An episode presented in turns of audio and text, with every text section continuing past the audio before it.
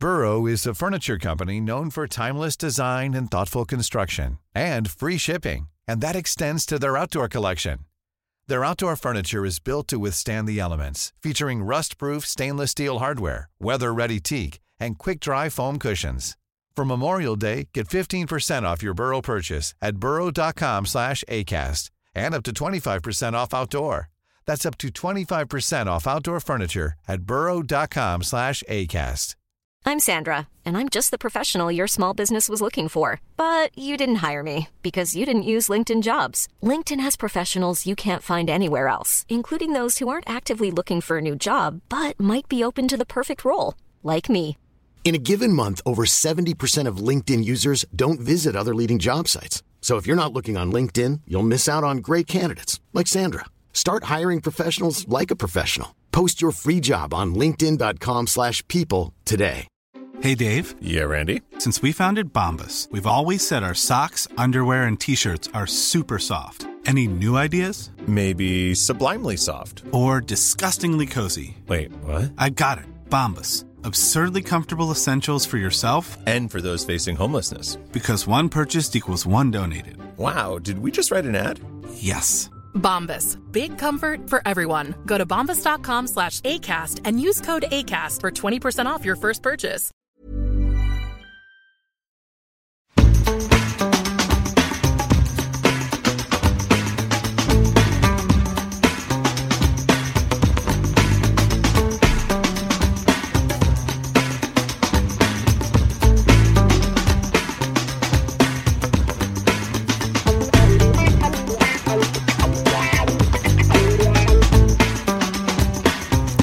Hej välkomna kära lyssnare till DIF-podden avsnitt 70.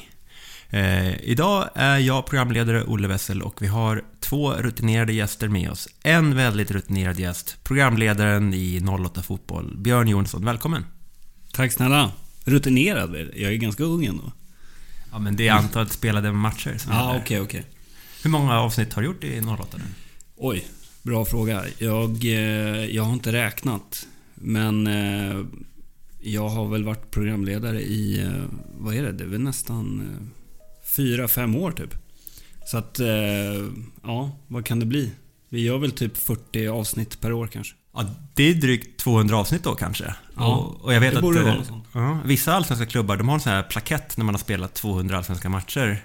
Eh, jag vet inte om Djurgården har det, men hur ser det ut på Fan-TVs redaktion? Ja, jag borde, borde hissa min tröja där eller någonting. Nej, eh, eh, jag vet inte.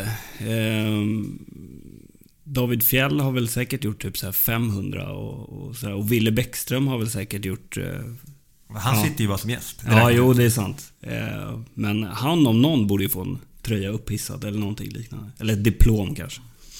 Vår andra gäst för dagen är Marcus Stork eh, som eh, har gjort några avsnitt nu under 2015 här med DIF-podden. Eh, Välkommen!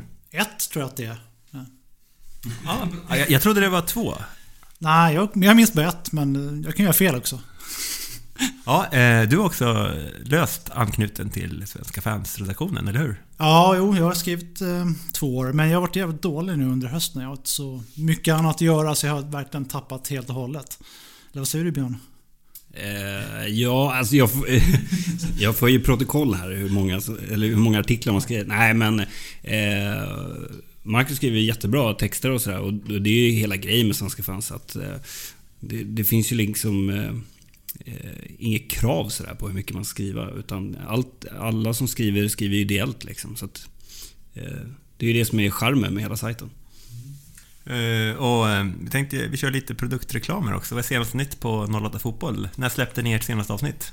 Vi släppte vårt senaste avsnitt i onsdags. Eh, vad blir det? 9 december. Eh, det är kanske inte så här jättelockande för alla djurgårdare för då hade vi Henok Goitom som gäst. Han är ju fint aik längre officiellt. Så att, eh, men det är det senaste avsnittet och vi kör ju på hela tiden. Liksom, och vi kommer ha en uppesittarkväll 18 december.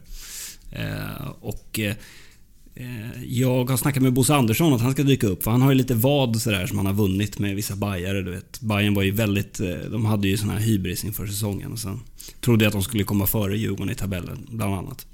Så att han, han ska dyka upp. Ja, och eh, några rykten då från gårdagens inspelning? Eh, ja, vad tänker du? Kring spelare eller? Ja, vad händer med Goitom eller med Djurgårdsspelare? Har du hört något? Vad... Ja, det som kanske inte... Eh, ja, alltså...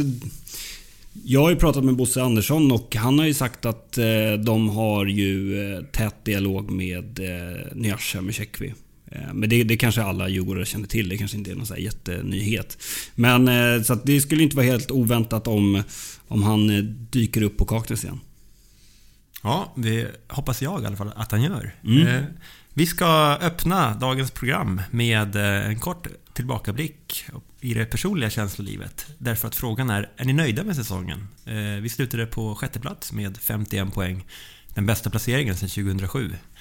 Eh, Men vi är en plats bättre än de tidigare sjunde platserna vi har haft. Eh, Marcus, vad säger du? Ja, alltså det är delade känslor skulle jag säga. Det, är- mm, jag är nöjd. Som, som du sa, är bästa säsongen sedan 2007. Ehm, samtidigt så är den känslan är tänk om. Harris inte hade gått sönder. Och tänk om om vi har haft kvar med Checkvi under hösten. Vad hade vi hamnat då? Vad hade hänt liksom? Så att, eh, jag tycker ändå Djurgården gjorde ett bra år. Jag är nöjd över säsongen men eh, mycket tänk om. Känns det som. Harris, den skadan gjorde mycket under en period. Sen kom vi igång igen i slutet av säsongen. Tycker att eh, det såg bra ut. Så att, ja, tänk om säger jag. Mm. Eh, ja, nej, men det, jag håller ju verkligen med där. Alltså hade Eh, de två spelarna spelat hela säsongen så eh, är jag helt övertygad om att Djurgården har slutat högre. Eh, rent så här resultatmässigt och så, så det är klart att jag är nöjd med säsongen. Men det finns ändå så här lite emotionellt så dras ändå betyget ner ganska kraftigt med tanke på ganska dåliga derbyinsatser. Och de betyder ju väldigt mycket. Speciellt sådana här säsonger när, när man... Ja, man tar inte en Europaplats, man eh, slåss inte om guldet. Liksom. Då, då blir det ju derbyna man, eh, man gläds åt och då finns det ju ingenting att glädjas åt. Så att, eh, då blir det ju liksom så här, ja, alltså, ja. De gjorde det bra resultatmässigt men... Ja, jag är, jag är nöjd men eh, det är väl ett minustecken där. Jag vet inte om ni lyssnade på poddavsnittet för några veckor sedan med Pelle Olsson. Ehm, han var inte nöjd om man får sammanfatta hans Nej. ganska långa utläggning. Och det tyckte jag var spännande att höra. Att han var inte nöjd med säsongen och det gillade jag ändå. Eh, Jag tror också att han är ganska trött på att ha den här stämpeln som liksom en så här mittenlagstränare som är lite mellanmjölk. Liksom. Så eh, det, det gillade jag och jag eh, kan ju i och för sig förstå honom lite grann. Mm. Eh, vi ska dela upp dagens program i lite tillbakablick och även framåtblick. Eh, och eh, under säsongen som har varit, vilka var de bästa spelarna? Och eh, jag har gjort två kategorier, bästa spelare och mest överraskande spelare. Vilka står ut tycker ni? Jag skulle säga att Harris var bäst fram tills han gick sönder. Sen så har ju Murbati, han var ju fantastisk vårt hela året så att säga. Så att han får väl vara den bästa spelaren. Om Harris fått, fått vara kvar eh, oskadad så hade han säkert varit i samma klass året ut. Mest överraskande det är nog eh, Nyasha, så att säga. Det kändes som en liten eh, joker som kunde sluta hur som helst. Det var lite oväntat att han faktiskt levererade så mycket som han gjorde. Så att, eh, ja. Ja, alltså det måste man ju säga är såklart det mest eh, överraskande. Jag trodde att det skulle vara liksom en ny Majan Bela typ, som skulle sitta på bänken max. Alltså, det var ju ingen, alltså ingen visste ju någonting om den här spelaren. Jag tror knappt Bosse visste någonting om honom. Nej, Men, eh, det är, alltså självklart är han den mest, eh, alltså den stora överraskningen. Eh, och det blir lite tråkigt, jag bara håller med dig hela tiden Marcus. här, Men eh, alltså Radetinac var ju bäst tills han skadades och sen tycker jag eh, att Krim verkligen eh, lyste upp. Eh, som, och det är ju kanske ännu mer imponerande än att Radetinac var bra, för det har man nästan lite så förväntat sig. Men att eh, Krim kommer in eh, som en superettan-spelare och eh, växlar upp så mycket, det Pris som årets nykomling? Ja, exakt. Eh, och det, det säger en hel del. Sen, eh, ja, om man ska lägga till någon som var ju... Alltså Sam Johnson gjorde väl 10 mål ändå. Hamnar ju lite i skymundan där med Nyasha och det är ju väldigt bra gjort. Mm, vi eh, la till eh, Sam Johnson i en liten egen kategori här och vi kollade upp lite att han gjorde nästan bara avgörande mål också. Alltså, när det stod 0-0 då smällde han in 1-0. Det var inte så här tredje målet när vi vann med 4-0. Eh, han liksom stod upp när det blåste och även utvecklades under hela säsongen. Tror ni att han kan utvecklas mer? Fortsätta framåt? Ja, nej men det tror jag. Absolut. Eh, jag tror att eh, han skulle kunna utveckla sin eh, spelförståelse eh, ännu mer och sen är det ju klart att alltså eh, Sen är ju så anfallare, det är ju en speciell roll. Det är mycket självförtroende och sådär. Så är man inne i den klassiska zonen så kan vi liksom... Varenda touch kan ju bli mål. Eh, liksom. Eh, men han har ju verkligen... Han har ju verkligen känsla för mål. Och... Eh, eh så jag tror att lite sådär spelförståelse Eh, skulle han kunna utveckla så kan han bli riktigt bra. Det, det ryktas ju om att det är klubbar utomlands som rycker igenom redan nu. Så att eh, det finns ju uppenbarligen någonting där. Nej, men det är sant. Potentialen finns ju verkligen. Och den styrkan och kvaliteten han har i vissa lägen är ju fantastiskt. Hans 2-1 mål hemma mot, eh, mot Häcken var det va? Den där löpningen, liksom, det är ju ren och skär magi. Styrka, känsla. Eh, och iskall vid avslutet också, efter att ha gjort den långa löpningen. Så det finns ju verkligen någonting i honom. Och kan liksom bygga på det och som sagt lite mer spelförståelse så, så kan det bli riktigt bra tror jag. Och sen eh, titta på några av de mer etablerade spelarna, de som så att säga inte var nyförvärv. Eh, det var ju väldigt många nyförvärv i år.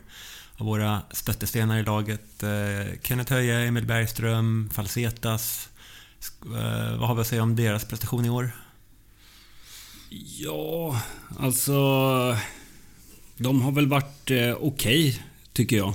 Eh, alltså nu, nu, kommer jag svära i kyrkan här lite och säga att eh, eh Emil Bergström kan jag känna ibland är lite överskattad bland djurgårdare. Eh, liksom. Alltså att det, det är ju många alltså, som vill att menar att han är typ en av allsvenskans bästa mittbackar. Jag eh, kan tycka att det är liksom, alltså så hög nivå håller han inte riktigt. Däremot älskar jag honom för hans Djurgårdshjärta och eh, eh alltså han, han är ändå stabil.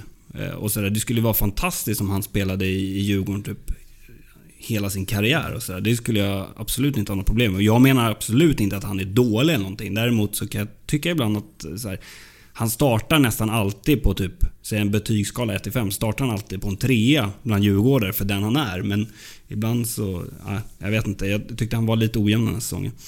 Och Falsetas, eh, ja, han, han, gör det, han gör det bra liksom. Men han eh, kan vara lite ojämn också.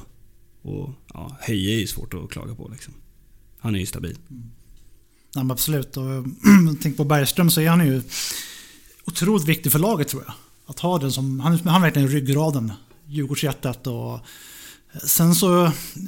Ja, det begås misstag, men det gör ju alla spelare. Så att, och, och som mittback så gör ett misstag så, så, så, ringer det där bak och då syns det mycket mer än Facetas slår en del felpassningar ibland. Samtidigt slår han en del fantastiska passningar också och har ögon i nacken och vänder snabbt. Så han är ju väldigt snabb i spelvändningarna sådär. Så att, eh, och Emil är ju ung fortfarande, ja. så att han har ju lång eh, karriär kvar. Landslagsuttagning också för Emil. Mm. Ja, och eh, Krim var det va? Ja, vilket är jättekul. Och eh, väl, väl förtjänt ändå, måste man ju säga. Jag kan nästan hoppas på att Emil inte blir för bra så han faktiskt stannar i Djurgården. Det, det, det vore ju bra för oss. Ja, men verkligen. Eh, han, han, har väl gjort över 100 allsvenska matcher. Liksom, så. Det var redan i våras va? Alltså, nu Som kapten också och så ung. Så att, eh. ja. Och han drar sällan på sig gula kort och sådär. Så att, eh, ja. Missförstå mig rätt. Han är ju han är fortfarande en bra mittback. I, I fjol lirade Emil Bergström först med Daniel Amartey och sen med Fredrik Stenman som gjorde det riktigt bra. I år så höll inte Stenman kanske samma klass och eh, in kom istället Omar Colley och om vi pratar om misstag i backlinjen så var väl det kanske den största källan ändå till misstag. Kan det kanske dragit ner Emils prestation lite? Ja, det, det är möjligt och det Klart, nu lirade de ju ändå en hel säsong. Jag kan ju tycka någonstans att de borde lära känna varandra efter ett tag. Men, men det kan jag förstå i början i alla fall att det, det kan vara lite svårt och sådär. Eh, och eh, ja, eh, det har varit... Eh, lite darrigt bland båda de två tycker jag. Och sådär. Man ser ju också att Omar som också är ung, att det finns liksom, det, det finns ju mycket att ta av där. Men att han är ju också, alltså han är ju lite oslipad. Men jag tror att han kommer växa och bli mycket, mycket bra mittback. Jag håller med. Han, han känns som en... Han har potential också. Man ser det på honom och vissa matcher så är han jättebra. Men sen kommer de här eh, nästan förvirrade misstagen. Och det drabbar ju båda två. Liksom. De är ju två mittbackar. Och eh, får de spela ihop sig lite längre tid så förhoppningsvis kan det bli riktigt, riktigt stabilt där bak. Tror jag. Mm.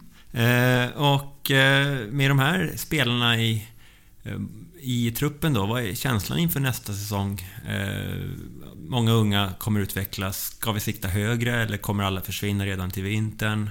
För att eh, det ska bli utlandsproffs och sådär. Vad tror ni? Nej, jag tror inte så många kommer eh, försvinna. Det är väl kanske om det dyker upp något bud på Sam och, och sådär. Eh, så, men annars tror jag att det, det kommer vara ganska lugnt. Vilket känns väldigt bra. Att det får liksom... Att truppen är homogen och sådär. Självklart så ska Djurgården sikta högre än, eh, än årets eh, placering. Och jag tror att det kommer låta så också när, när eh, de kommer få frågor om vad är målsättningen 2016. Då kommer de svara så här, lite som förra, eller som det här året. Att vi ska bli bättre än förra året och sådär. Men jag skulle vilja se en... Att man liksom slogs om Alltså Europa League, Europaplatser. Och jag... Eh, I och med att man, när man har sett de här nyförvärven som kom in och redan levererade i Allsvenskan, för många av dem kommer ju från liksom lägre divisioner eh, och är ganska unga också, så, så tror jag att eh, de kan ju växa ännu mer och, och få liksom den här kontinuiteten i Djurgården. Om den fortsätter så, så eh, är jag helt övertygad om att nästa säsong kommer bli bättre jag håller med. Det, som det, det, känns, det är lugnt, lite tråkigt kanske, men samtidigt så känns det väldigt bra att vi har en stabil grund, vi har många unga lovade spelare som redan nu har tagit ett bra steg och kan utvecklas ett år till. Ehm, få in en ja, Mush vore trevligt att få in. Eh, Radetinac kommer tillbaka från skada. Eh, då tycker jag det känns väldigt bra. Då ska vi sikta två placeringar upp minst. Eh, vi kan vara med och slåss länge om fast de bästa tre placeringarna där. Så, så känns det. Det är ju så att ska vi göra bättre än i år, då ska vi ta mer än 51 poäng. Och tar vi mer än 51 poäng, då kommer det att vara toppstrid. Därför att så har det sett ut alla år, utom just det här året. Eh, så att, eh, ja, och här i podden har vi varit inne på det tidigare. Ska Djurgården liksom satsa på toppstrid, för toppstrid nu? Är det nu läget finns? Eller eh, har vi resurserna för det? Eller klubben? Alltså det, jag tror att... Och, om, man, eh, om Djurgården och den sportsliga ledningen ska bli lite smarta utåt så, så ska de inte säga eh, så här, eh, målsättningen är topp tre.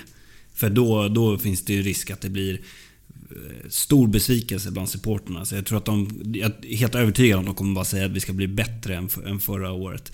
Eh, men eh, jag tror absolut... Alltså Allsvenskan, den är ju som den är. Som den är. Alltså det, alla kan slå alla varje omgång. Eh, och eh, vi såg nu en toppstrid som Djurgården faktiskt var inblandad i en bra bit in på säsongen. Eh, och det, det, det, kan vara otroligt eh, tight och liksom Norrköping som överraskade. Eh, Djurgården skulle ju, skulle ju kunna vara ett sånt lag som faktiskt överraskar nästa säsong. Nu säger inte jag att det, jag kanske tror att Djurgården kommer slåss om något guld nästa år, men eh, Alltså, det skiljer ju inte så mycket. Eh, bland, alltså kolla på Norrköpings trupp och, och Djurgårdens trupp. Alltså, det är inte jätte, jättestor skillnad egentligen. Jag skulle säga att det inte är någon större skillnad alls. Förutom att de hade en striker som fortsatte hela året ut och gjorde mål. Ja, och de, de har ju fått jobba, alltså Jan Andersson har ju fått jobba länge med, med samma trupp i princip. Och, och det är lite så Djurgården får jobba nu också. Men då, Norrköping var ju väldigt tunga och svårslagna. De spelar en bra fotboll hela året. Ingen riktig svacka. Och det, får det till ett sånt år, då, då kan vi vara där, absolut. Ja, nej, precis. Och det, det, det är lite det jag menar. Det är ju inte... Alltså det är inga jättestora skillnader eh, mellan det som Djurgården är, alltså liksom här någonstans eh, 8, 7, 6, 5 någonstans där Djurgården liksom är kvalitetsmässigt och de här topp 3, 4 lagen. Det är inte jätte, jättestor skillnad. Mm. Eh, med de eh, vaga löftena från vår panel tar vi dagens eh, första paus och kommer tillbaka alldeles strax.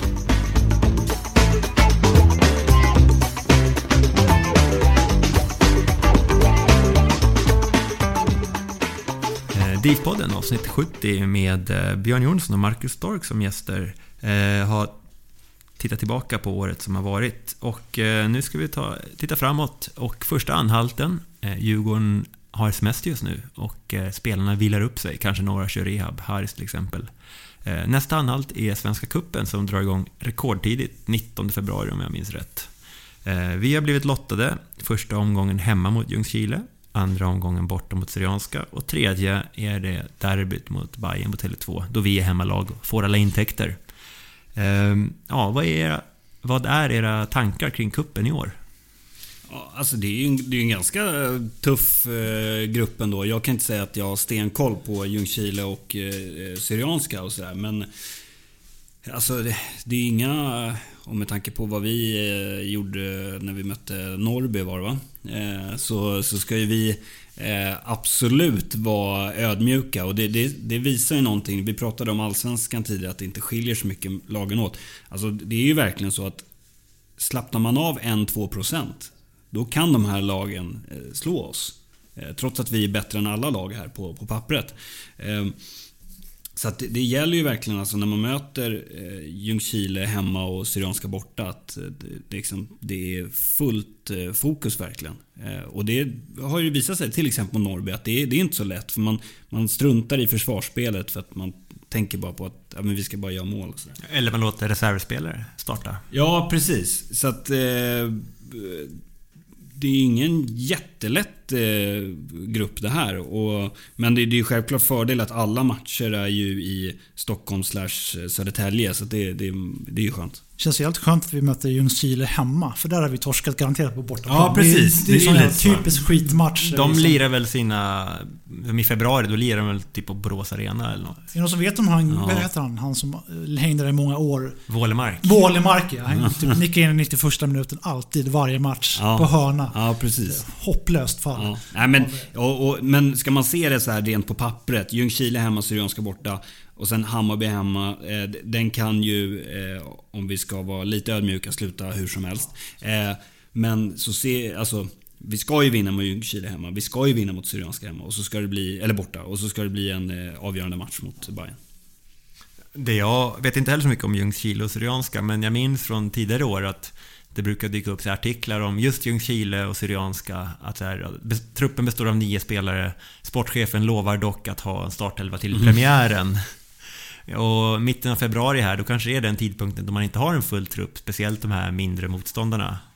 Eh, det- är väl... Det ska ju bara vara sex poäng och det ska vara... eh, Ja, klara segrar tycker jag ändå. Ja, ja. Menar du att Bayern inte har någon trupp då eller? Var det så du tänkte? Mm. Nej, det var sex poäng de två första. Och så. Ja, det vore ju ganska... Alltså det, derbyt kan ju bli eh, eh, intressant på det sättet att det är en, eh, den sista omgången. Det kan ju vara så att ett lag är kört. Vilket gör att det blir ett väldigt konstigt derby. Det kan ju eh, också vara så att båda lagen kanske inte har någonting att spela för. Det blir, men då får man i och för sig se det som en träningsmatch typ. Men Säg att eh, Bayern redan är ute och att vi slåss tillsammans med Syrianska om sista, alltså den eh, platsen som tar oss till slutspel. Det blir väldigt, eh, det blir ett konstigt derby på så sätt. Så tror jag att det kan betyda väldigt mycket också, den matchen. Eh, Om båda slåss om att vinna gruppen och vi torskar. Det kan vara en jävligt tung, en tung start innan Allsvenskan. Samtidigt kan vi boosta starten också inför Allsvenskan. Så Ja, att det är en jävligt viktig match. Ja, den är ju oerhört viktig. Mm. Ehm, och eh, ungefär en månad efter matchen mot Hammarby, då drar Allsvenskan igång. Ehm, och den allsvenska spelordningen, den kom här om dagen bara. Och Djurgården börjar mot Örebro borta. Ehm, och eh, det blir alltså upplagt för en invasionspremiär år igen. Det känns som att vi ofta får bortamatcher i premiären. Kul! Örebro borta, perfekt bortamatch. Sen får vi se om det blir på en lördag eller söndag. Jag vet inte vad som är att föredra. Lördag kanske hjärtat från början så här, men kanske bättre med en söndag. Det blir, folk har ju problem att hantera alkoholen på just blir sådana borta övertaggning. premiär. Folk blir så övertaggade så det kan vara bra. Eh, hur som helst, lördag söndag. Bra, kul bortamatch till att börja med. Falkenberg hemma. Eh, det är också en ganska bra premiär hemma. Det blir sällan över 10 000 en höstlunkmatch mot Falkenberg. Så får de premiären hemma är ju faktiskt bra publikmässigt. Det kan jag tänka mig att ju, alltså klubbarna får ju komma med önskemål och sådär. Och, och, ganska ofta får de ju som de, som de vill. Jag kan tänka mig också att Djurgården har tänkt så. Att vi tar ett så kallat skitlag i hemmapremiären. Eh, man vill ju inte ha till exempel eh, så här, IFK Göteborg som första. För den, sål, den säljer man ju ut nästan då. Liksom. Men det säljer man ju mycket på oavsett.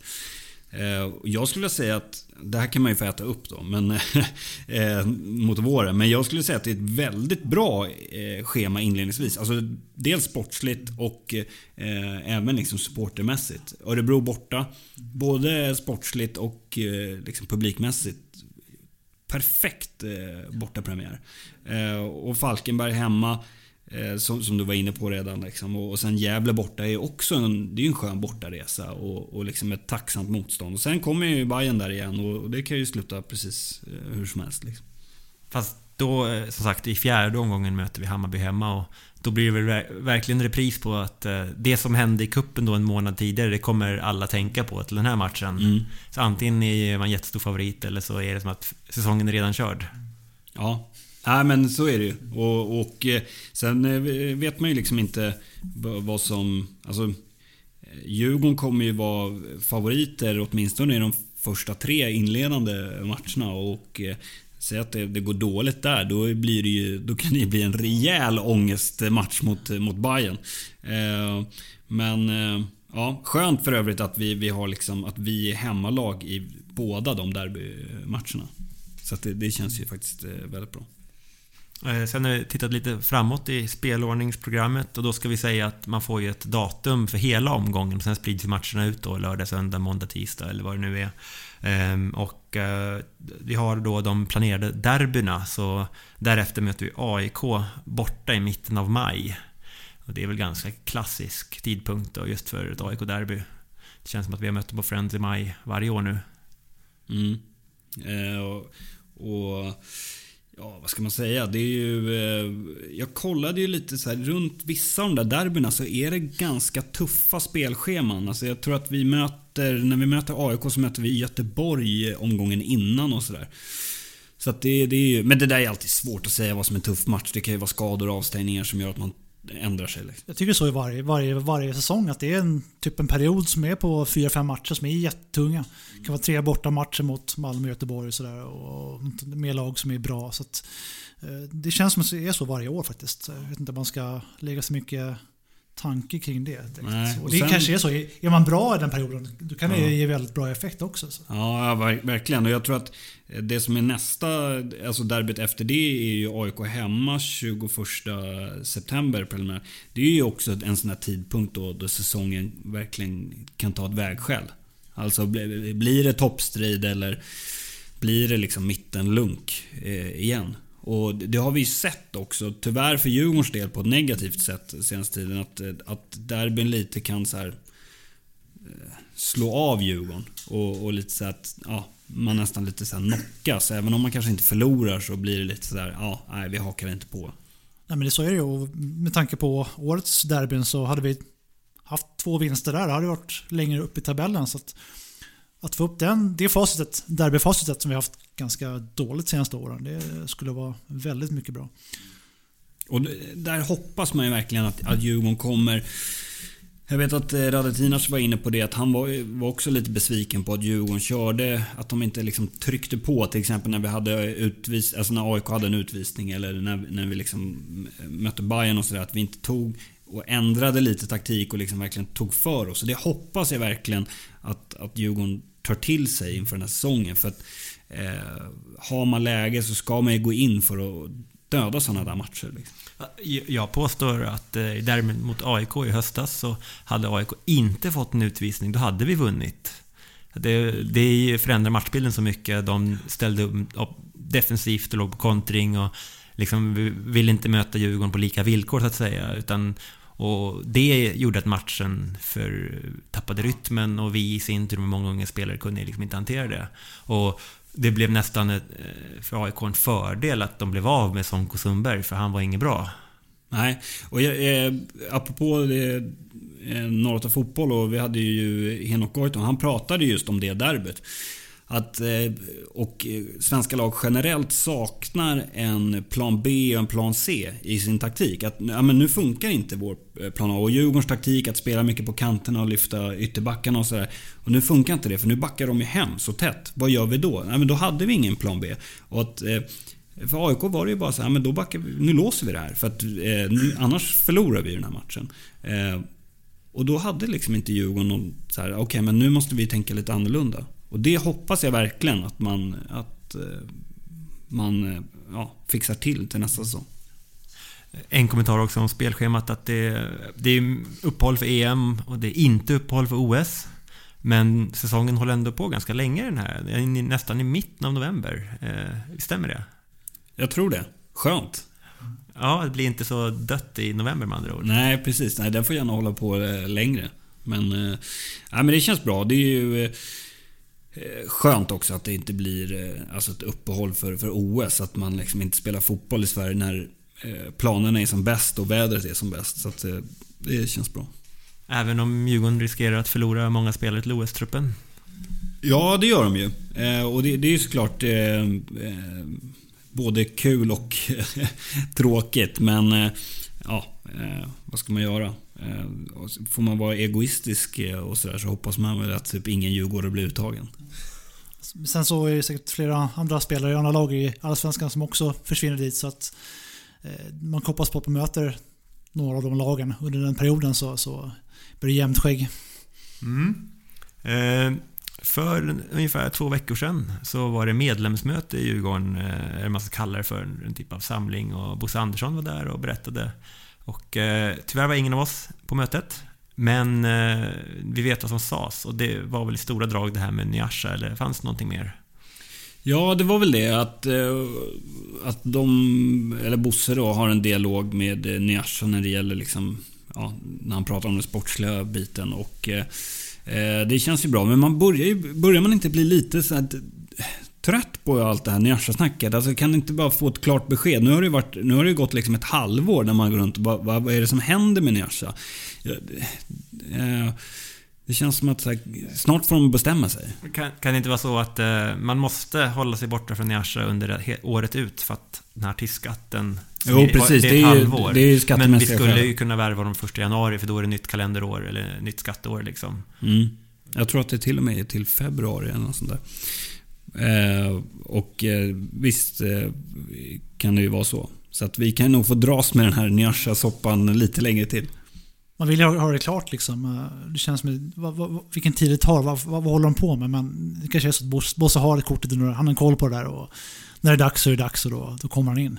Man hoppas att det är så i alla fall. Det känns ju, känns ju trist bara att han spelar ju inga matcher i Sydafrika heller. Det, och det verkar inte vara någon plan. Han ska stå på bänken där enligt hans klubb. Och det, det, känns som en ganska o, ovanlig situation på något sätt. Ja, och det är ju inte bra om det är så att han kommer till Djurgården sen och suttit och ruttnat i ett halvår eh, där nere. Så att, eh, eh, Men hur var det innan han kom till Djurgården? Han, han kommer från Belgien, var det inte så? Han hade spelat ja, jättelänge då också. Det tog han ett tag. Han hade ju spelat i Belgien, men sen tror jag inte att han hade spelat sådär jättemycket. Ja, och sen var det någonting i Qatar också, eller Qatarska andra ligan till och med va? Ja, han tränade bra där borta mm. kanske. Ja, nej jag vet inte. Nej men det, det vore ju såklart eh, kul om han kom tillbaka, bara han inte kostar för mycket i, i lön och sådär.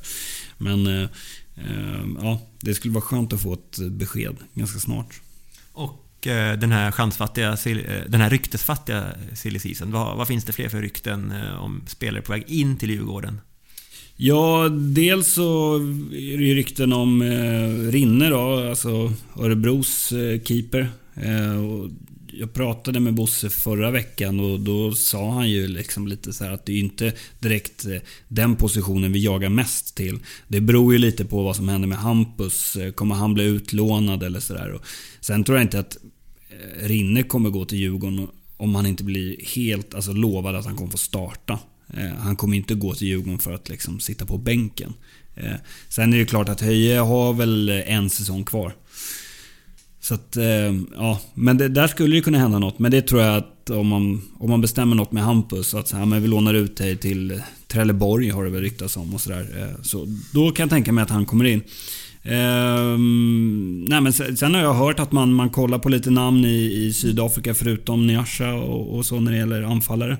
Ehm, men det är, det är fortfarande liksom, det är luddigt. Ehm, och annars tror jag när det gäller mittfältsbiten, där är, där är vi väl ganska klara. Ja, vi har ju en Majambela Junior som det har ryktats om också. Ja, precis. Eh, han, han, var väl här till och med och i, i höstas eh, och sådär. Så att, Eh, ja. Eh, storebror Majambela gjorde väl, han gjorde ju några så här sjuka mål. Ett, ett riktigt sjukt mål. Ja, ett var det. kasse. Ja. Men eh, i övrigt var han väl inte sådär jättespännande. Men eh, får hoppas att lillebrorsan kanske är lite mer spännande. Han var grym på att finta bort sig själv också. Han var jävligt snabb ibland. Ja, han precis. Han inte med själv. Hans ja, ben var lite väl långa. Det var... Ja, Nej, det var snacka om en joker. Eh, ja, sen är ju Tino klar och, och Moon är ju klar. Så att, eh. Ja, jag tänkte eh, prata lite om det. Vi har ju trots allt två signerade kontrakt och även om det är spelare vi har sett under året. Eh, den unge sydkoreanen Sion Min Moon och den unge Zimbabwien, eller han Zambier? Zimbabwier också. Ja, det är han. Ja, eh, Tino Tenda Kadavere. Eh, vad har ni att säga om de två spelarna? Vi börjar med Moon. Eh, Moon var, han gjorde väl debut mot AIK va? ja, jo, han var ja. riktigt bra också tycker jag. Ja, precis. Och respektlös. Och... Ja, då var han ju ja. riktigt bra. Och, och sen... Eh, sen dippade det lite. Han var ju lite ojämn och det kan man i och för sig förstå. Man hoppar in i liksom... Eh, i ett eh, mittelag i Allsvenskan mitt i säsongen. Eh, man kan inte eh, kräva att han, han ska liksom tokleverera. Men han är ju spännande. Han är ju irrationell. Han är ju en sån som kan liksom slå bort en ytterback och, och, och slå avgörande passningar inåt. Det blir intressant att se vad som händer med honom sen när Radetinac kommer tillbaka. Och så. Men eh, eh, han är, det är ju en bra spelare och det, det finns ju bra kvaliteter i honom. Och eh, Tino är ju, är ju en spelare som... Eh, eh, jag vet som Bosse sa till mig att han är ju tänkt att vara ersättare till Sam den dagen han försvinner. Och det, det är ju mer långsiktigt tänkt där. Och jag vet att eh, Bosse och Pelle tror väldigt mycket på honom. Att eh, alltså där är, finns det jätte, jättemycket talang. Sen är det alltid svårt att veta om, om han kommer trivas i Djurgården socialt, spelmässigt och hur, liksom, hur bra han kommer träna och, och hur utvecklingen går. Liksom. Det kan ju vara så att han pikar nu och bara stannar. Eller så fortsätter han utvecklas. Så, så att, men han är ju jättespännande. Men jag tror inte att man ska förvänta sig att han kommer vara någon startspelare 2016. Eh, och så ett, det sista ryktet jag plockade upp här för ganska länge sedan, just på tal om Rinne och Höje, att det var så att eh, Höje skulle lägga av om ett år och bli målvaktstränare i Djurgården. Hörde ni också det? Mm. Det, var, var ju lite otippat rykte ändå då. Ja. Eh, undrar vad Kjelle Frisk tycker om det. Men... eh, nej men eh, ja, det, det kan jag i och för sig eh, tänka mig. Att eh, det skulle inte vara helt förvånande. Däremot vet jag inte om han skulle vara det i i Djurgården kanske. Men ja, ja varför inte? Det finns en chans för Kjell Frisk att göra någonting nytt. Han har varit med ett par år i Djurgården. Så att, uh... Ja, precis. Han är väl lite allt i allo där ute på Kaknäs. Frågan är om uh, Höje klipper gräs lika bra. Ja, ja, precis. Eh, det, där slår han nog inte Frisk på, på fingrarna. Men ja, nej, men det, jag, jag, kan, kan se honom bli målvaktstränare. Varför inte? Mm. Eh, och spelare ut, där är det nästan helt tyst på ryktesfronten. Förutom att det i somras pratades om att Sam Johnson eller kanske Omar Colley var på väg. Men sen har man inte hört något mer om det. Eh, vad tror ni? Kan vi gå utan eh, försäljningar under hela vintern? Det känns som det i det här läget tycker jag. Eh, sen får man se hur det fortlöper under våren. Eh, levererar Sam jättebra på våren så då är det risken att han ryker till sommaren. Tror jag. Eh, Emil är en sån spelare också som, som, som lätt kan försvinna till sommaren om han fortsätter spela bra, liksom vara stabil. Eh, han, har, han är ung, utvecklingsbar, har potential. Skulle lätt kunna kliva till en bättre liga. Typ holländska ligan eller sånt. Eh, det är väl de två spelarna som känns mest riskabla att de försvinner. Ser jag. Mm. Ja, det är ju den eh, käre Patrik Mörk som har eh, Krim. Ja, Kerim, förlåt. Kerim, ja. såklart. Ja, och eh, han... eh, Där har ju både Kerim, Djurgården och eh, Patrik Mörk sagt att eh, han eh, gör nog bäst i att stanna i Djurgården eh, minst till sommaren 2016. Eh, Och, eh, så att jag tror inte att vi... Det är om det skulle komma något så här monsterbud från ingenstans. Men jag, jag tror att vi kan vara ganska säkra på att eh, Krim kommer stanna åtminstone till sommaren. Och Sam, det, där tror jag att... Eh, jag har känslan av att få, kommer det ett, ett hyfsat bra bud så, så drar han nog ganska fort. Men inga försäljningar under vinter då alltså? Nej, jag tror inte. Det skulle För vara... man ska inte glömma att eh, utländska, alltså köpande klubbar kan ju bara köpa under januari månad. Ja, För att eh, sen stänger deras. ja, vilket är väldigt skönt. Det är ju för jävligt det här som är under sommaren. Att man liksom bara såhär, nu är vårt fönster stängt och sen kan det komma liksom någon turkisk klubb och bara plocka. Eh, men eh, det... Eh, ja, nej, jag, jag tror inte det. Eh, det. Det skulle vara, det skulle vara liksom Omar eller... Eh, eller Sam. Jag, jag har svårt att se att någon utländsk klubb plockar Omar Kolle. Jag tror att jag tror att det finns folk som tittar på honom men att de fortfarande vill, vill se honom lite mer på den här nivån. Han är fortfarande lite för ojämn. Sam är ju en... Han är ju en anfallare och... och eh, ja, där tror jag inte heller att det, det, han kommer försvinna. Jag, eh, däremot om han gör en väldigt bra vår så tror jag absolut att han skulle kunna ryka i sommar. Men det, det känns ju skönt. Alltså jag tror att, återigen, det är otroligt viktigt att vi får hålla kvar eh, truppen så mycket som möjligt och bygga vidare på det vi hade under 2015. Mm, med de här löftena för transfersäsongen tar vi vår andra paus för dagen och DIF-podden är strax tillbaka.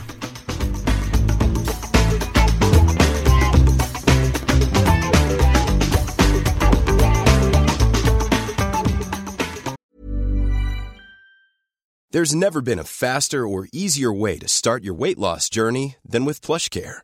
PlushCare accepts most insurance plans and gives you online access to board-certified physicians who can prescribe FDA-approved weight loss medications like Wigovi and Zepbound for those who qualify.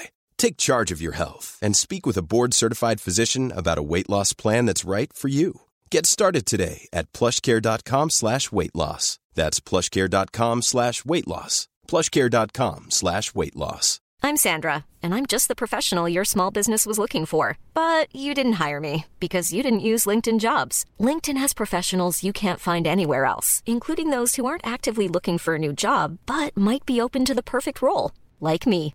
In a given month, over 70% of LinkedIn users don't visit other leading job sites. So if you're not looking on LinkedIn, you'll miss out on great candidates like Sandra. Start hiring professionals like a professional. Post your free job on linkedin.com/people today. Burrow is a furniture company known for timeless design and thoughtful construction and free shipping, and that extends to their outdoor collection. Their outdoor furniture is built to withstand the elements, featuring rust-proof stainless steel hardware, weather-ready teak, and quick-dry foam cushions. For Memorial Day, get 15% off your Burrow purchase at burrow.com slash ACAST and up to 25% off outdoor. That's up to 25% off outdoor furniture at burrow.com slash ACAST. Ja, efter ett litet break är vi tillbaka med eh, Björn och Marcus här i studion i Stockholms innerstad.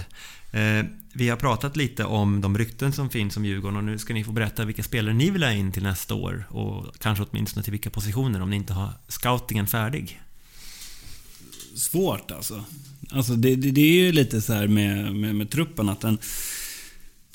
Jag skulle faktiskt... En av få gånger man inte skulle vilja ändra sådär jätte, jättemycket. Men det är klart att en etablerad anfallare skulle man ju vilja ha in. Men då är ju frågan vad som är realistiskt där och, och plocka in. Men Vi tar bakifrån då. Till exempel så heter vår vänsterback nästa år Elliot Check. Har, som det ser ut nu, litar vi på det? Um, ja. alltså han har en jättefin eh, vänsterfot och han är, en ganska, han är rätt bra. Han behöver bara bygga på sig lite, bli bättre i närkampsspelet. Jag håller med. Han har potential igen. Ung, lovande, jätteduktig spelare. Så, eh, lite, några kilo till muskler på honom. Så, eh, han är snabb, bra framåt framförallt. Trixie, han är, skulle funka som yttermittfältare också. eh, rutin där bak kanske det vi kommer sakna lite tror jag. Eh, men eh, Emil har ju rutin och är på sung. Eh, Ja, sen har ju Elliot några månader på sig att och, eh, jobba i gymmet liksom. Käka gröt. Ja, precis. Så att, eh, nej, men jag, jag, tycker ändå att eh, det, alltså det finns potential i honom. Så att det, det känns, det, det, känns okej. Okay. Sen när det gäller mittbackarna, alltså där har vi ju förstärkt. Alltså Jakob Une Larsson kommer ja, in. Och, mm. Sen har vi ju Emil och Omar där. Så det, där blir det ju svårt att säga att man ska säga ja men där ska vi plocka in någon. Och, ja, högerbacksplatsen är ju också... Det är ju, där har vi ju två. Liksom, jag skulle inte vilja byta ut dem riktigt. Nej. Och sen med mittfältet också. Det, det är stabilt och kommer Harris tillbaka i sin form han hade så ser jättebra ut. Mm. Och får vi ha kvar Karim i alla fall minst till sommaren och kanske året ut så mm. ser inte att vi behöver fylla upp där heller. Utan det, ja, då ja. landar vi i anfallet. Ja, där har vi i nuläget Sam Johnson, Amadou Javo och Tino Cadavere. Ja, och det, men Tino kan ju också överraska och bli riktigt bra, blomma ut i år. Sen tycker jag Sebastian Andersson, han fick inte mycket speltid. Han var, han var ganska, fick mycket kritik och han fick inte spela så mycket. Men sen på hösten när han fick börja spela så började han hänga baljor och var ganska bra. Så det, jag menar, får han mycket mer speltid av någon anledning så, så finns det ju faktiskt... Gjorde ett hattrick till och med. Ja, men han, han, det finns någonting i honom ändå eh, när han ja. får spela. Så att, han gjorde ändå det, sju baljor och fick ja, mycket fick han spela. Det var ju bara på hösten och då gjorde han ju mål. Ja. Så det, det, känns ju som att det finns en ganska bra bredd. Eh, får vi in Nyasha, det är ju väldigt bra. Eh, men ja, det känns ganska bra ändå. Sådär, Sebastian jag. Andersson har ju en bra rövfint. Där han liksom vänder om och får straff. Ja, eller hur? Och får straff. Det är ganska mm. oväntat. ja. Alltså två straffar i år va? Som, ja. det, det, är en bra talang. Mm. Men om jag skulle få slänga in ett så här drömnyförvärv så skulle det vara Traustason i IFK Norrköping, yttermittfältaren där. Och, eh, men, men det är ju så här, Vi behöver ju inte direkt yttermittfältare eh, egentligen. Men det är kanske på, på vänsterkanten. Eh, och sen har ju de, om vi då skulle ta en ytterback till exempel, Wahlqvist heter han va? Deras...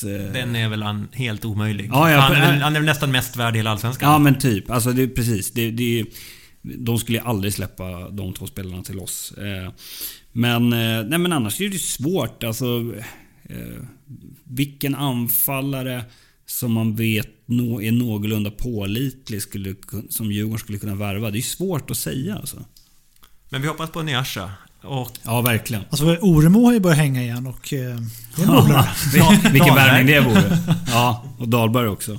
Nej, men... Eh, eh, ja, nej, det är ju... Eh, alltså, det, låter, det låter ju väldigt tråkigt när till och med vi som supportrar liksom sitter och säger att vi, vi är nöjda och att det ska behålla truppen. Men det, det känns lite så. Alltså, vi var ju bra 2015. Det, vi, vi ser ju att det finns ju ta av där. Men, ni menar att får vi in Nyasha, då räcker det till en början? Sen har vi sommarfönster, absolut. Men ja. Eh, då har vi fyra, fem. Ja, ja, med tanke på att vi...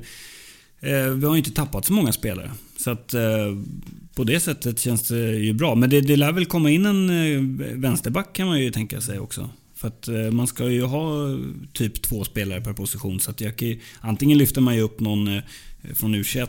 Eh, eller mm, så... där sägs, då i sådana fall lyfter man ju upp den här Kevin Deromram. Ja, och han är ju väldigt eh, spännande. Och det kan jag verkligen tänka mig att man gör.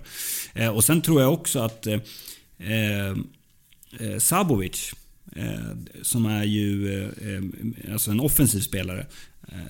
Honom är, tror jag faktiskt att vi kommer få se i, spela i A-laget 2016. Så då, då, blir, det blir ju som ett litet nyförvärv också. Och på tal om unga spelare så har du Björn haft en del intervjuer med vår före detta mittfältare Christian Rubio. Mm. Och eh, han sa ju i somras att han skulle kunna återvända till Djurgården om han nu inte lyckas i Schalke. Har du någon update därifrån? Nej, det har jag eh, väl inte. Men han, men han sa ju det att alltså, det är det första alternativet han tittar på ifall det inte skulle bli något med Schalke. Och där är ju alltså planen att han ska ju tillhöra A-laget nu eh, alltså, efter nyår. Och eh, gör han inte det så, så kommer ju de prata om att eh, ja, nej men, antingen kommer de väl ha någon plan för honom att så här, men fortsätt så här och så satsar vi på nästa säsong. Men, men annars så känner han och de att så här, nej, men det, det här blev inte riktigt som vi, vi trodde. Då då kommer han titta på Djurgården. Och, de, och Djurgården har ju bra kontakt med honom. Liksom, så att, eh, men men jag, alltså jag, jag tror... Det lät på honom som när, när jag pratade med honom att det går väldigt bra för honom i u alltså han, är, eh, han är en nyckelspelare där och han får redan träna med A-laget. Och det är ju liksom... Alltså, Schalke, det är ett Champions League-lag. Alltså det är, ruskigt bra. Alltså det är riktigt hög nivå vi snackar här. Så att jag, jag har svårt att se att han kommer tillbaka. Och man, dessutom var det bara i, vid nyår då, då var det ju ett år sedan han stack. Mm. Alltså, det är sällan de är ungdomsspelare är borta så kort tid innan de återvänder. Ja, nej, precis. Så att... Eh, nej, jag, det, det jag har hört är att det går väldigt bra för honom, vilket är ju jättekul. Eh, på ett sätt. Eh, det skulle ju samtidigt vara väldigt eh, härligt att se hur mycket han har utvecklats och mm. se honom i Djurgården. Eh, men om jag får gissa så tror jag att han stannar i Schalke. Det vore onekligen ett eh, intressant mittfält med han och eh, Kerim.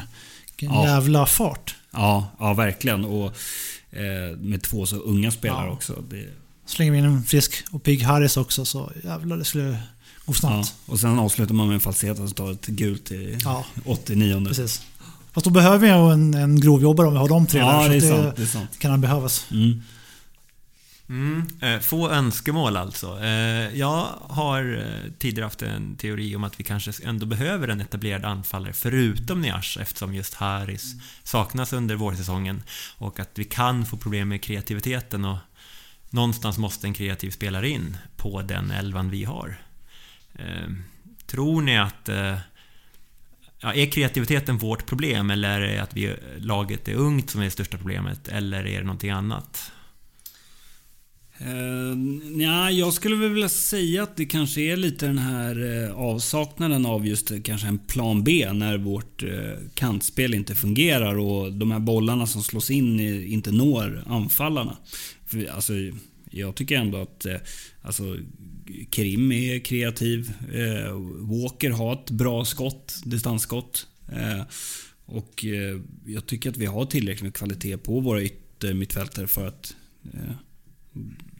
Alltså, jag menar, Moon är ju ganska kreativ också.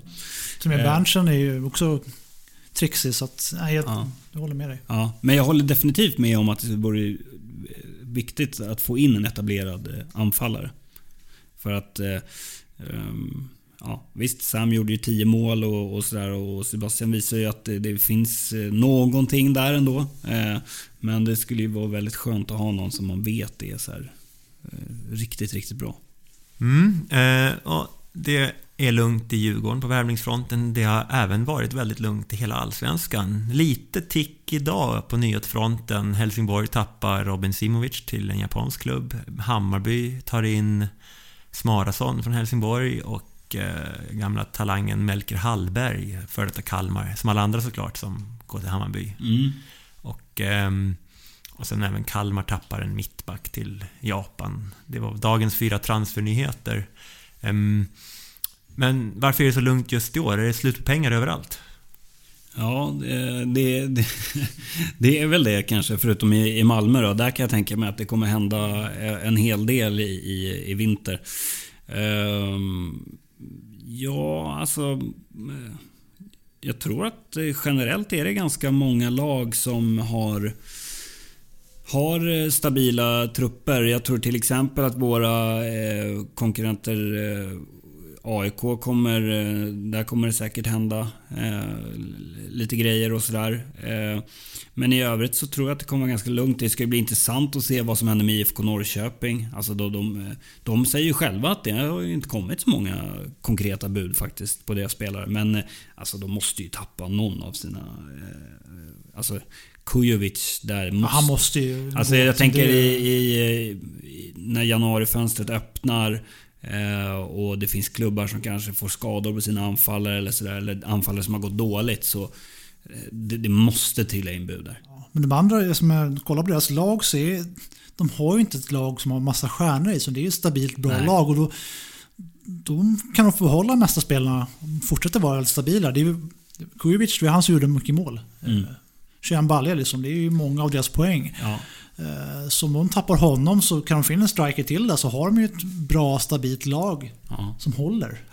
Ja, nej, det är svårt att se att någon klubb lägger ett bud på Sjölund till exempel. Liksom. Ja, nej, det, han nästan slutade när Djurgården. Sen så blommade han till igen här. Ja. Han, han var ju bra liksom i Åtvidaberg, men det var inte så han stack ut direkt. Nej. Men med ett bra fungerande lag runt, runt omkring sig som Norrköping har varit i år, så, så det har varit jättebra.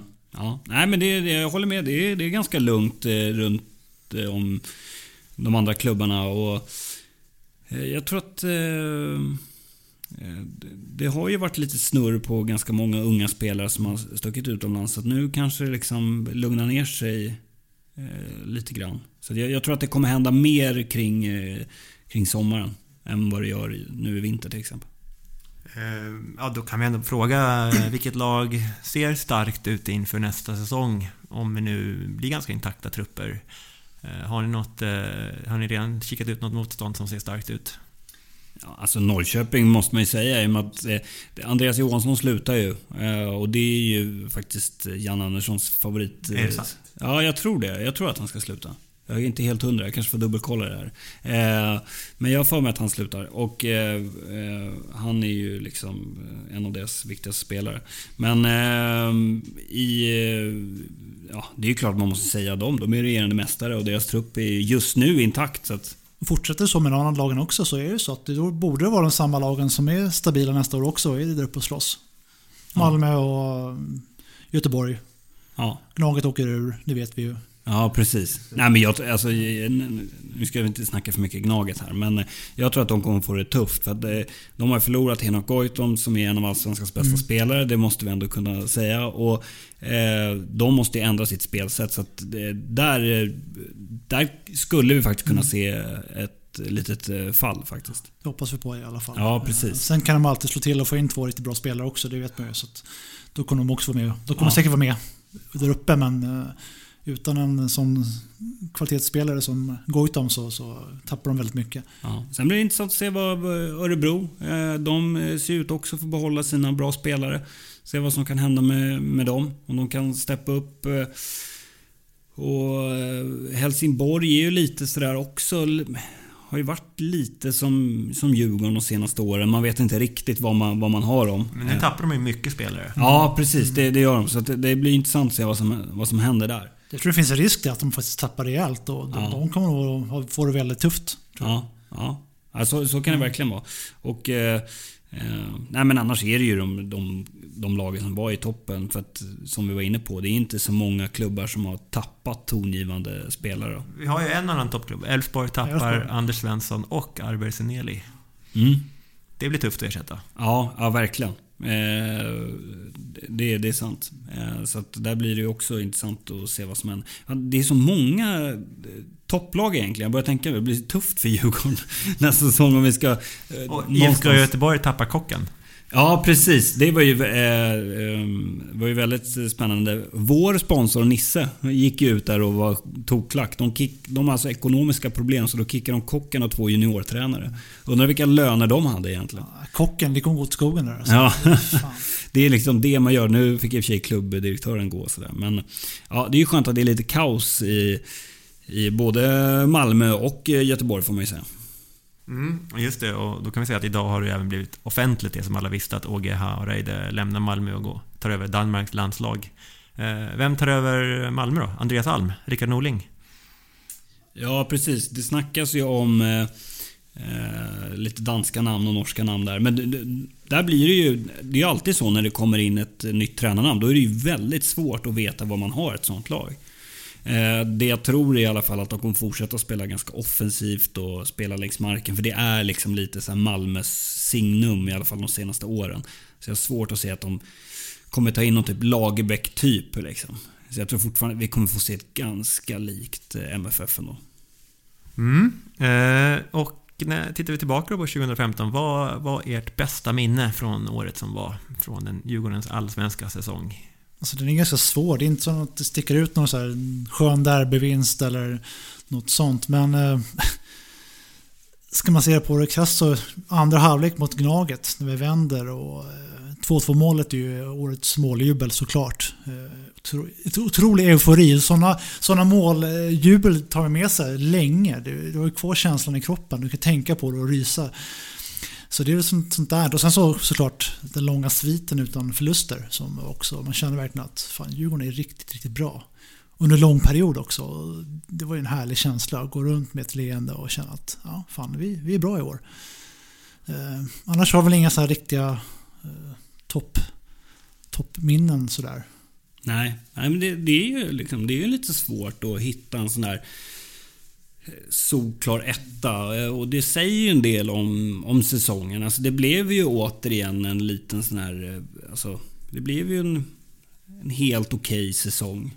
Eh, som kändes... Eh, ja, det var godkänt liksom. Men eh, det, det som jag pratade om tidigare, att vi, vi inte vann derby. Det brukar annars vara så lätt att plocka ut en, en derbyseger och sådär.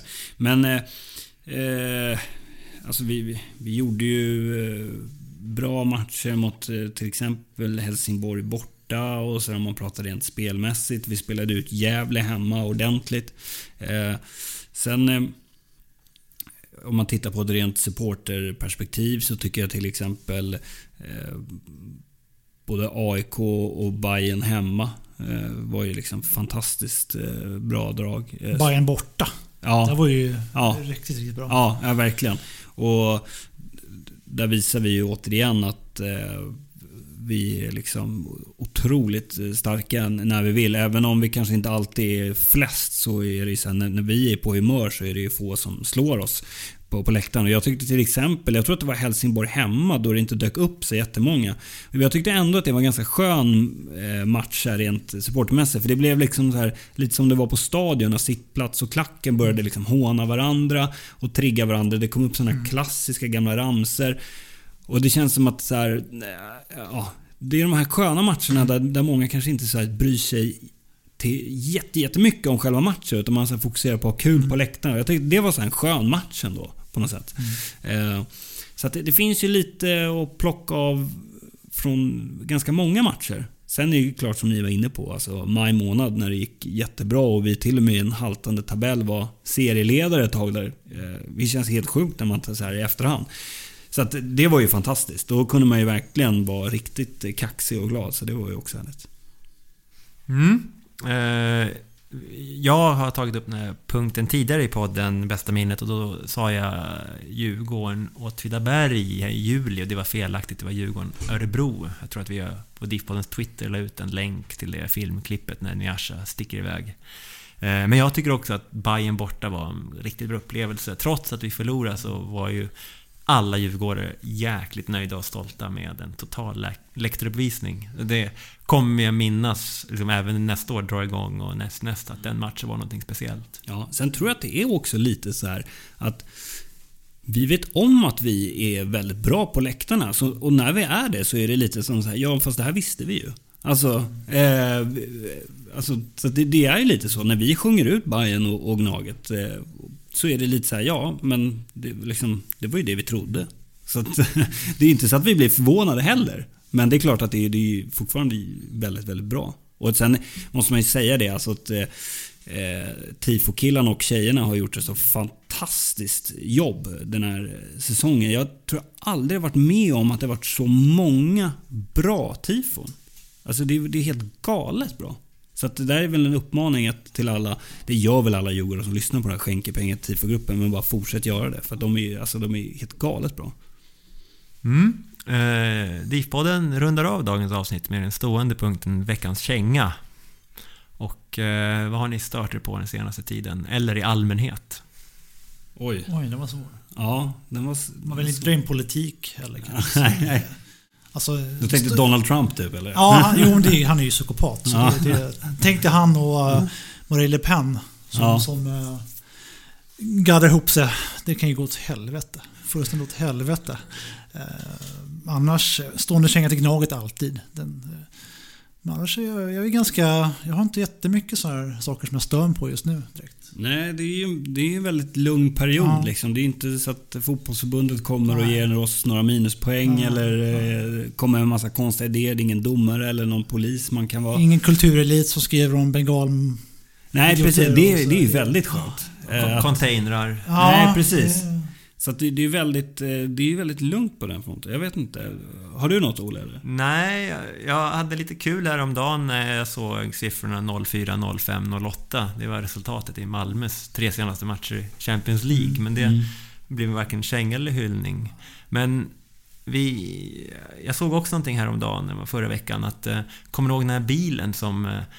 Polisbilen som körde in i en folksamling på Medborgarplatsen, de blev ju friade för det var Mm. fel på bromsarna. Men däremot så blev en snubbe här förra veckan dömd för att ha sparkat på den polisbilen. Så, All right. så att, eh, det vart jag lite småirriterad på när jag läste Ja, det visste inte jag. Ja, det känns ju... Jag hade en himla otur att bromsen slutade funka så att den, land- den körde på hans fot liksom. Ja. Ja, nej, man ska akta sig för att sparka på polisbilar som kör in i en. Ja, annars, känga till Gnaget, den är stående och... Ja, eh, det går alltid att säga så. Det, eh, Dixon och Tufo ska lära sig hur man kommer in på lista. Annars hade vi haft lite kul åt det i alla fall. Ja, däremot är det ju ganska intressant med tanke på att eh, han och hans polare blev friade. Eh, vilket gör, och då var ju att de agerade i nödvärn och att Dixon då, han mer liksom knuffade undan en vakt för att eh, liksom lugna ner situationen. Och den andra killen, han spöade ju på vakterna rejält blev ja. friad. Vilket betyder ju att de skickar då en signal att om eh, vakterna drar en batong mot dig trots att du är lugn så kan du spöa på vakter och komma undan med det. Alltså det är ju signalen som har skickats. Eh, det, jag misstänker också att man ska ha en ganska bra advokat. Eh, men eh, ja, eh, det är väl eh, lite märkligt. Sen, ja, ska man vara seriös så är det svårt att veta. Man har inte alla detaljer i den där. man hoppas på en ny Dooley Johnson som dyker upp där. Det, hade varit jävligt kul att den fortgår den där Ja, såpan med AIK-spelare som lyckas hoppa, eller sätta sig själva i klaveret. Ja, det, är inte första gången Dixon hamnar i blåsväder. Han skrev ju på Instagram till en person som frågade varför han var så dålig. Ja, då sa han ju så här, kom till Karlbergs här idag ska jag sänka dig. Liksom. Så det är ju inte första gången han eh, svingar Han känns ju väldigt Gnaget på många sätt och vis. Eh, ja, det kan man ju väl eh, lugnt säga. Ja, eh, så att... Eh, mm, vi får se vad, vad han ställer till med nästa säsong. Mm, man får hoppas på typ ett kvar, par kvarglömda brallor i en ugn med knark. Ja. Gnaget-stil. Plan, planterare tänker du då eller? Nej, det har, det har hänt tidigare liksom. Olika incidenter med ugnar och pengar och Oh ja. jeansbyxor. Ehm, med de orden så rundar vi av eh, avsnitt 70 av DIF-podden. Det var väldigt kul att ha er här. Eh, Björn, tack så mycket för din närvaro. Vad händer härnäst i 08? Vad blir er, ert nästa stora avslöjande? Eh, undercover, Djurgården. Eh, oj, eh, nej det vet jag inte. Eh, det är väl kanske om vi får dit... Eh, alltså vi, tanken är ju att jag har ju pratat med Bosse och han ska ju dyka upp på uppesittarkvällen. Eh, så då kanske han kan, vi kanske liksom kan få ur honom lite nyheter och sådär och vad, vad som händer. Så att 18 december kan man ju titta och då kanske det händer. Jag ska bara säga det om Andreas Johansson. Jag tror faktiskt att jag kanske fått den bakfoten. Jag googlade lite snabbt på telefonen. Jag tror faktiskt inte att han ska sluta. Jag får, eller så har jag bara drömt det eller någonting. Jag vet inte. Kanske blanda upp med Djurgårdens Andreas Johansson Ja, fjol. precis. Ja, han har slutat, så är det. Eh, nej, men, eh, ja, nej, men jättekul att vara med. Eh, så att, eh, vi får se om vi kan få ur Bosse någonting eh, om han dyker upp 18. Eh, Marcus, har du förnyat säsongskort? Ja, men självklart. Jag tror det är... Vad är det nu? Jag tror att det är inne på år 17 nu. Ja, det är starkt. I rad.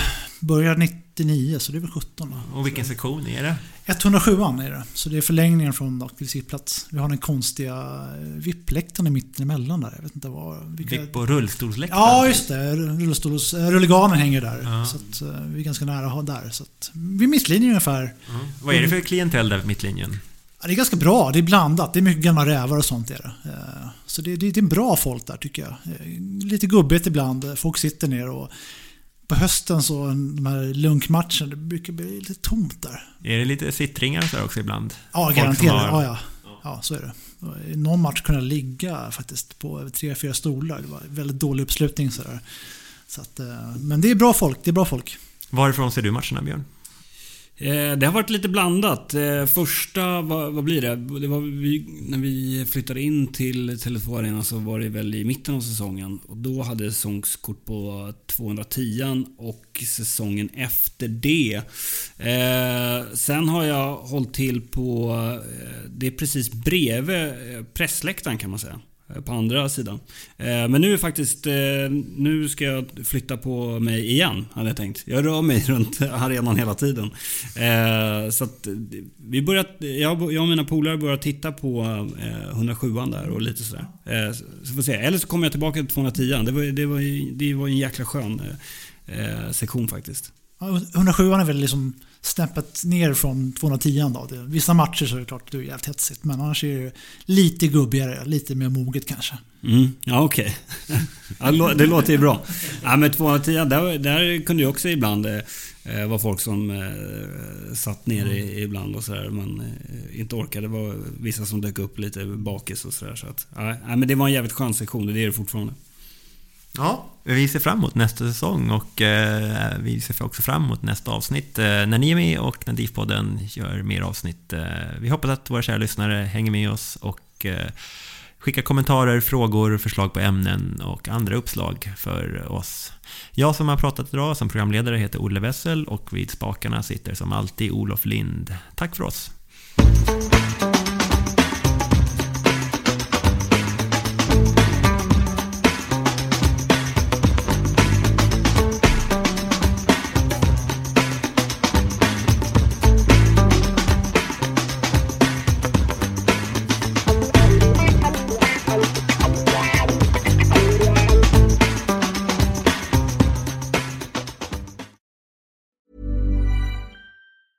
A lot can happen in the next three years. Like a chatbot may be your new best friend.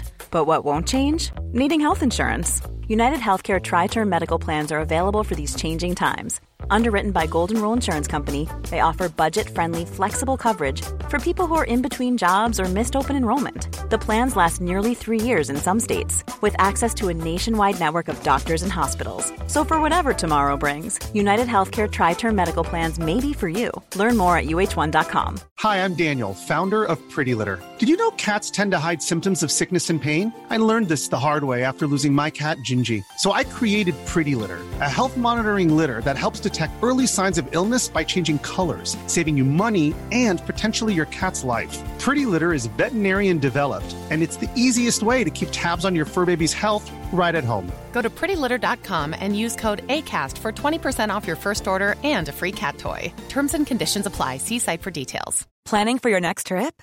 Elevate your travel style with Quince. Quince has all the jet setting essentials you'll want for your next getaway, like European linen premium luggage options, buttery soft Italian leather bags, and so much more. And is all priced at 50 to 80% less than similar brands. Plus, Quince only works with factories that use safe and ethical manufacturing practices. Pack your bags with high-quality essentials you'll be wearing for vacations to come with Quince. Go to quince.com/pack for free shipping and 365-day returns.